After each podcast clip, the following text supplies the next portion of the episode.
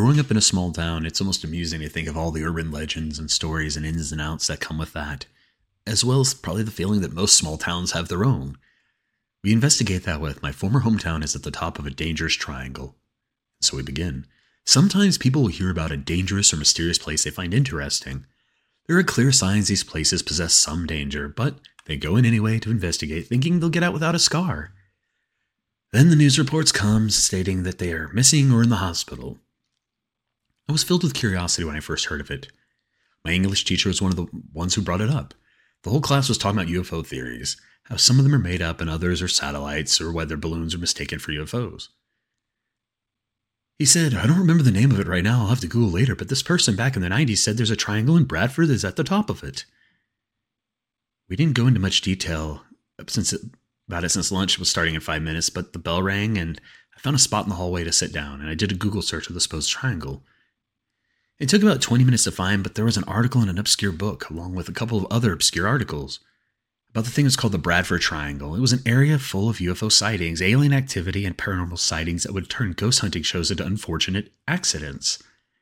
An area connecting Bradford, Uxbridge, and Aurora, towns located north of Toronto. One report was a man, according to the report, who decided to take a night jog through a quiet suburb within the area. While I was jogging, I saw a flash of white light out of the corner of my right eye. When I turned my head to look at it, I saw this glowing white orb. It was floating around in place. And I was jogging past and I stopped jogging to look at it. As I stared in pure confusion, it made a nasal humming noise. And a few seconds after that, all these sharp needles or spikes grew out of it, and I began to fly in my direction, right at my face. I ran as fast as I could. I was as I was running, though, I felt sharp pain in my lower back. Turns out it was one of the spikes. The police didn't know what to make of it, and I didn't go back to that place for months. When I eventually ended up going back, I didn't see the orb. Thankfully, I never saw it again, he said. It wasn't like anything I'd ever heard or read before. That report was from 2002. According to another source, there are like 200 instances like the one above reported since the 90s. Reading over the reports, there are many different weird occurrences within the supposed triangle. My kids kept calling for me, saying they were hearing weird screaming. I went outside and heard the most chilling animalistic screaming noises. They definitely weren't human, but they sounded like a human turning into a wild demonic beast. Chills down my spine as I read that. Hopefully it was a hoax. I mean, why wouldn't it be, right? I was having a smoke on my back porch. It was 6 p.m. The birds began to fly like crazy in a way I'd never seen before. Then I saw a tall head peeking over the bushes out of the forest. His eyes were soulless and had a U shaped mouth. I went back inside, freaked out as hell. I tried telling myself it was probably a prank. I went outside and it was still there, eating leaves along with the squirrel. I called the police about an intruder and they saw the thing and told me they've gotten four calls about it before. But they'd only seen video of it until then. As we stared at it, it stared at me. Not the officers, me. The officers tried to escort it away, but it gave them a stare and made them back away. They didn't pull out their guns, they chose to leave and told me to ignore it. Like what? It then gave me an insidious stare and gave me a deep sinking feeling, so I ran inside and shut all my back windows. I got an even deeper sinking feeling reading that one. At least there were some least less creepy reports, like old fashioned cars popping out of nowhere and then disappearing seconds later, and bottles with an unearthly language pasted on their labels appearing in people's trash bins. I was skeptical about, skeptical about these types of reports. I needed more evidence than he said, she said. These reports were no exception. Most of them came either from one person or a small group of people. Police were supposedly called, but I failed to find any matching police records. There weren't any major news stories about any of these events, let alone any video evidence of them either. There was one report of a photographic evidence. It was included. It was 2007. A man got a dozen scars from a supposed animal attack. The man claimed a person with a U-shaped mouth was staring at him with an overbearing glare before attacking him. The description of the character the creature matched the other reports to a T and was just as chilling. The picture of the man's face, though, angular scars, a square-shaped cut, and for my sake, I chose not to look at the image more than five seconds. It was very detailed, very realistic, and it was on a local news website. Perhaps the triangle isn't a hoax? I searched for more articles about the victim, but there weren't any others. He had a social media page, but he didn't post much. He didn't want to talk about the incident of the creature. All he didn't want to bother him, and I didn't want to bother him about the incident, so I just clicked off the page. The Bradford Triangle didn't seem so well known. There was no discussion threads about it in any of the initial events at all. With all the reports, I thought the area would be well known as the Bermuda Triangle. I decided it had to do with the nature of the reports. People are more likely to keep believe a ship had disappeared than a humanoid with a U-shaped mouth having attacked somebody, or even existing for that matter. A lot of the reports could be chalked up to pranks if you thought people were creative enough. Following Friday, I went to visit my uncle up in Bradford. It was a fitting time to visit, considering I'd only recently heard of the triangle. I was going to stay away from the forest, though, as I dreaded being attacked by a creature like the one with the U shaped mouth. I decided to ask my uncle if he knew about it. He always thought the idea of alien beings was interesting, so I thought he'd enjoy talking about it, but when I asked him, his eyes widened. The triangle? Yeah, I've heard of it, he said. I haven't seen anything weird myself, but one of our former neighbors went out there to investigate once. Was a huge UFO enthusiast who went out every night to try to find some sort of alien life. He did it for a number of months, but never found anything. Then one night he went out there again and never came back. He was pronounced missing. They never found the trace of him. His house was sold off to our current neighbors soon after. That's weird, I said. There was absolutely no trace of him at all. There had to be something. Yeah, I checked up recently and there's still nothing. If any trace of him was found, it would be in the local news, right? He said. I didn't know about the former neighbor, the former next door neighbor. It's the only memory I had of him was a vague one from when I was seven. He came over for a quick visit while I was visiting for the weekend. I couldn't really call anything else about it, though. Back home, I reread many of the reports I'd already read, completely intrigued while also unnerved to my core. As I read on, I recalled something interesting. Back in the fifth grade, one of my friends, I'll call him Randall, told me about a spot somewhere between Bradford and Newmarket that supposedly gave him a look into different worlds, as he called them, and to the future. Now, again, this was back in fifth grade, so back then I believed absolutely everything I was told. I was a kid after all, so of course I believed him. He got some of his other friends together and created a group. He told us stuff about him that was obviously not true. He was clearly just a fan of Doctor Who, enjoyed role playing. But the stuff he mentioned about that spot was something else. Once a month, he showed us pictures of unnerving human rabbit dog hybrids, talked about Area 51. He told us that only they only had super advanced technology there, nothing extraterrestrial, and showed us National Geographic book worth a page showing pictures of a zebra elephant tiger hybrid called Zyga. Speaking of the Zyga, I googled it back in 2017 out of curiosity as to whether or not it really existed. That was well after I'd become skeptical of Randall's ideas. What I found was stuff on zebra tiger hybrid known as the liger, but nothing about the animal hybrid called a zyga. I never stopped to think about whether a zyga could possibly even exist. I still had one of his photos, a photo of our friend group walking on a dirt path in the middle of a forest, each of us holding a small silver handled device. I decided to contact Randall and ask him if he knew anything about the Bradford Triangle. I hadn't kept contact with him due to us naturally drifting apart but I knew I could just find him on Instagram. I looked him up, and when I found a profile that had pictures of him but older, I sent a message. He sent a message hours later, and this is what it read Hi, I remember you. No, I don't have any of this stuff anymore. No, I don't know anything about the Bradford Triangle. After back and forth talk, I pressed him again. I asked what happened to the stuff he showed me all those years ago. I expected him to say it was all fake, but who would put so much effort into roleplay? He replied to the question, It was fake. The whole thing was a metaphor you guys took seriously. I don't want to know I don't want to know what you got, what you're like nowadays if you still believe in that stuff. A metaphor, it happens a lot. People do create these metaphorical role play groups for fun.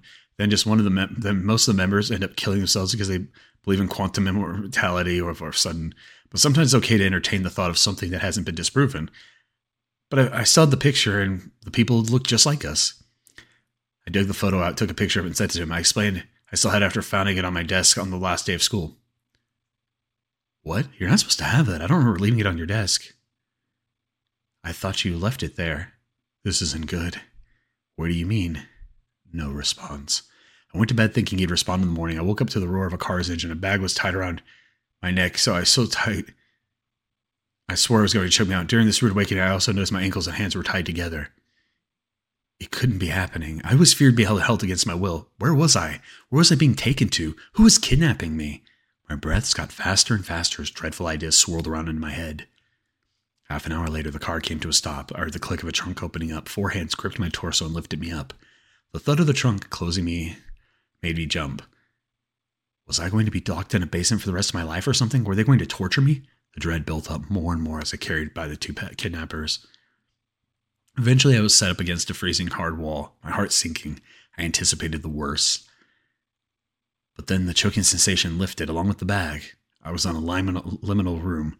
Just a whiteboard, a padlock beside the door, and one long desk sitting below boarded up windows, and a torn up shirt was laying on the edge of the t- desk. It had stains on it. I felt like gagging. What the hell?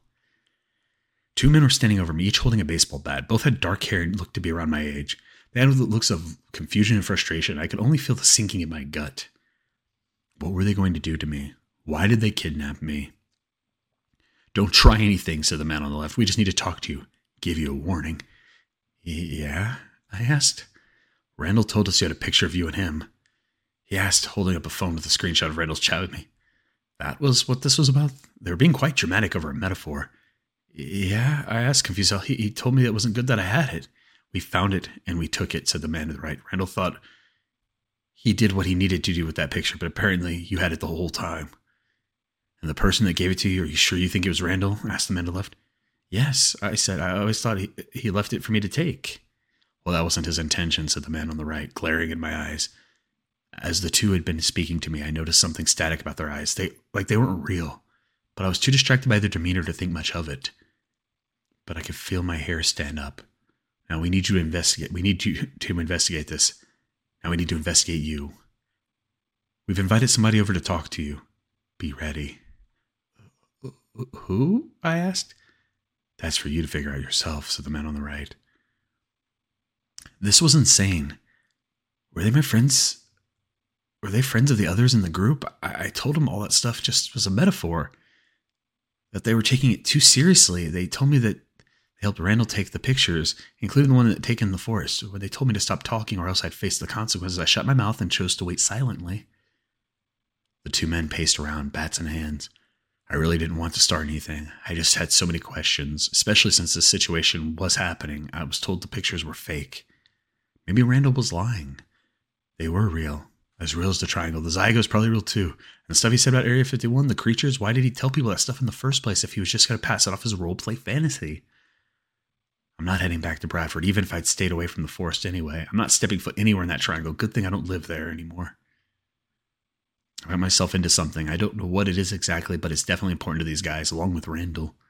I don't know who's coming to talk to me, but it looks like I'm going to have to deal with them no matter what, and hopefully I'm not going to be tortured or executed. I shook anxiously as I waited for their person to arrive. The door opened and in came a man wearing a hoodie and a red mask covered his entire face aside from his eyes. He looked at me in the eyes with a deep, invasive glare that told me to come with him. Considering I had no other choice, I followed him out. We walked silently down an eerie, silent hallway in which a brick wall could be seen on the right. On the other side was a do- the door was a window. The person guided me out to a parking lot with only three cars. He unlocked his car and I followed him to it. Once there, I asked him where we were going, and he didn't answer. He climbed into the car in silence, and I climbed in after him. Once I got comfortable in the passenger seat, he locked the doors and finally spoke. I'm taking you to each of your old classmates' houses, he said. We're going to ask them if they gave you a picture and your friends walking in the, of you and your friends walking in the woods. Would they even remember? I asked. No response. Who knows? Maybe they would, but how were we even going to know if they actually did, but then forgot they did it? Or maybe he was counting on them not remembering, as it would mean it wasn't important to them? The drive to the first house was then about half an hour. Once we got there, it was too dark to see the house. But it wasn't like I had been in the area before, so I really didn't know what to expect. We both climbed out of the car and walked to the front door. He knocked on it, and we waited for someone to answer, and sure enough, I heard footsteps and the door opened. A girl with blonde hair stood in the doorway, and I didn't recognize her. It had been ten years. The cloak explained who I was in a surprise who I was in a surprising amount of detail. Full name, the names of all my other classmates, the name of the school, and then he explained the picture. and He asked her if she knew anything about it. No, I don't, she said. I wasn't there on the last day of school that year. The cloak thanked her for her time. She asked why he was wearing the cloak. He gave a passive, It's our fun. Now we need to go. Then we got back in the car. When they don't have a negative reaction to me, that means they don't know, the cloak said. Who are you? No response again. It took only ten minutes to get to the next house. There at the door, a boy with black hair answered the cloak's knock. He had a look of confusion on his face and he expressed excitement about seeing me again. The cloak explained the picture. The guy told me he didn't touch my desk that day. The cloak excused himself and I, and we got back in the car. The third house was a 20 minute drive away. The girl who answered the cloak's knock gave a look of surprise, but at the cloak. The cloak explained the picture to her. Um, one second, she said, shaking. She shut the door, and all I could hear were quick footsteps. She did it, the cloak said. How do you know she doesn't think you're a murderer or something? Trust me, the cloak said, walking up to the door. The cloak opened the door and stepped in. He took a left. A minute went by before I heard a feminine scream. Get away from me. I'm sorry. I was just jealous. A police car pulled up the driveway. The officers inside saw the cloak and their eyes widened. Their faces went pale and they backed out of the driveway and sped down the road. Chills ran down my spine. Who was taking me around town? Why did he know where each of my sixth grade classmates lived? Why didn't the police pull out their weapons and arrest him? I had no idea what was going on. I asked the cloak. He told me I didn't need to know. Maybe it was true at this point. I just wanted to be back home anyway, sleeping instead of being creeped out by this dude in his cloak. Back in the car, the cloak asked me one about the last thing I said to my friend Randall was before I moved away. I looked in my memories, but I couldn't find an actual last thing he said to me. The cloaks told me that he was going to drive to Randall's house so I could see him as he is today, to give me an update on his demeanor and presence is like. In any normal case, I'd be excited, but this cloak creep was guiding me through this. I doubt it'd be fun to see him again, which was kind of depressing the more I thought about it. Was Randall a creep nowadays? Hopefully he isn't, but you need to be delusional to be okay with hanging out with the freaking cloak despite there being clearly something totally off about him. Once we arrived at Randall's house, my nerves were racking. What was I supposed to say? What was I supposed to do? What was going to happen if I didn't say or do the right thing? The cloak and I got out of the car, and as we walked to the front door, I could barely feel my legs. At the door, the cloak knocked. Seconds later, the door opened. He was 10 years older now, but I still vaguely recognized him. Well, here you go, the cloak said. This is the one who had the picture the whole time. Wow, I haven't seen you for a while, Randall said to me in a dark tone. The only response I could think of was one of the pressing question. That stuff you showed me back then, why did you show me that stuff if I could have got me into this mess? I was 12, Randall said. Things are serious now. I don't have much time to talk. Do you have your phone with you? Yes, I said. Give it to me, Randall said. If you don't, we'll take it and smash it. I fished my phone out of my pocket and handed it to him. I'm just going to erase all the evidence, Randall said. As I looked through my phone, I, I looked at the cloak. He raised his hand, sharp needles grew from each of his fingers. Felt the hairs stand up again. I thought about running, but that would probably trip an alarm in their brains. I chose to stand there and wait, dreading what was to come. All right, done, Randall said. Nice seeing you again, but it's time for you to leave. Bye. Randall shut the door. I looked at the cloak. He gestured towards his car, and over the next drive, I decided. I tried to, t- to take sense of the situation. It just didn't make any sense. I knew nothing, and I was being told, and I wasn't being told anything. It was about 1 a.m., but it was too, I was too alert for sleep. So luckily, the cloak drove me to my part of the town and then pulled into my driveway. Before I got out of the car, he told me I was going to be watched over and that the investigation will include spying on my internet search history. As invasive as it sounded, I had no choice but to respond the way he wanted me to respond, or else I'd be tortured. I shook my head without saying a word, and I got out of the car. And as I shut the door, the cloak sped out of the driveway and down the street. The investigation includes a breach in my privacy. I felt like reporting him to the police, but then I remember the officer's reactions earlier. Decided to act on the idea the cloak was just putting on an act. Just in case reporting would actually work, I reported him and gave all his details and appearance. His friends Randall and the Panic Girl. At school the next day, a substitute teacher named Mr. Jones was teaching English class. I told him all about the Bradford Triangle. That I had a friend named Randall who showed me pictures of weird creatures and told me that he was really he was really going to Area 51. That I was kidnapped by my by his friends and talked to by a man in a cloak that I reported to the police. He raised an eyebrow and then asked me about the police report. As I as he did, his people turned white and red, only to return to normal upon blinking. Chills ran through me. I explained what I'd reported, then he only needed to speak to me before the class ends.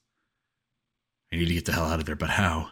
I wanted to tell other teachers the stuff I told Mr. Jones. Hopefully, I could do it without much fear. After everybody walked out for lunch, I walked over to Mr. Jones, who was typing on his computer. I took a deep breath. You wanted to talk to me. Mr. Jones froze. His head turned towards me at lightning speed. This wasn't a human being, not at all. I expected his voice to be a deep demonic tone, but his words came out sounding normal, which was weirder and more unnerving than I could have assumed. Going by now, he was how he was acting. No one is here to help you, he said. Go eat lunch. You'll figure out the rest.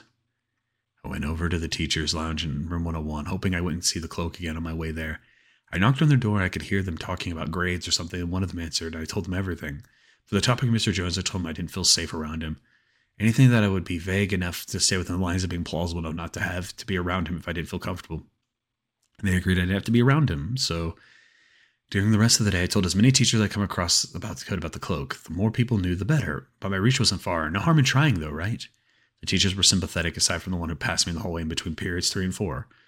odd flushed white mixed with red pupils and an overbearing stare. Even when not looking right at me, I felt it, me being watched by a mad force. That afternoon, I was sitting in my living room. I thought Mr. Jones was taken care of, but then I felt a familiar stare. I looked out the window and saw him staring in the front yard, staring into the living room with those red white pupils. I closed the curtains, but I could still feel his stare. The hairs on my arms were standing up. This was too otherworldly to ignore, so I went to my bedroom, closed my blinds, and sat on my bed. My heart is at the bottom of my chest, and no one's going to help me. I'm going to have to stay quiet about this whole ordeal. I don't know how long I'm going to have to deal with this, but it's going to be suffocating for sure. And there we end the uh, extension of the story. Um, it's a two-parter, but uh, I gotta say, it's uh, another reminder that curiosity tends to lead us to great things, but also danger and other things we might not be ready to bear the responsibility and burdens of that choice. So, what do you guys think? I'm curious as always, and thanks and take care.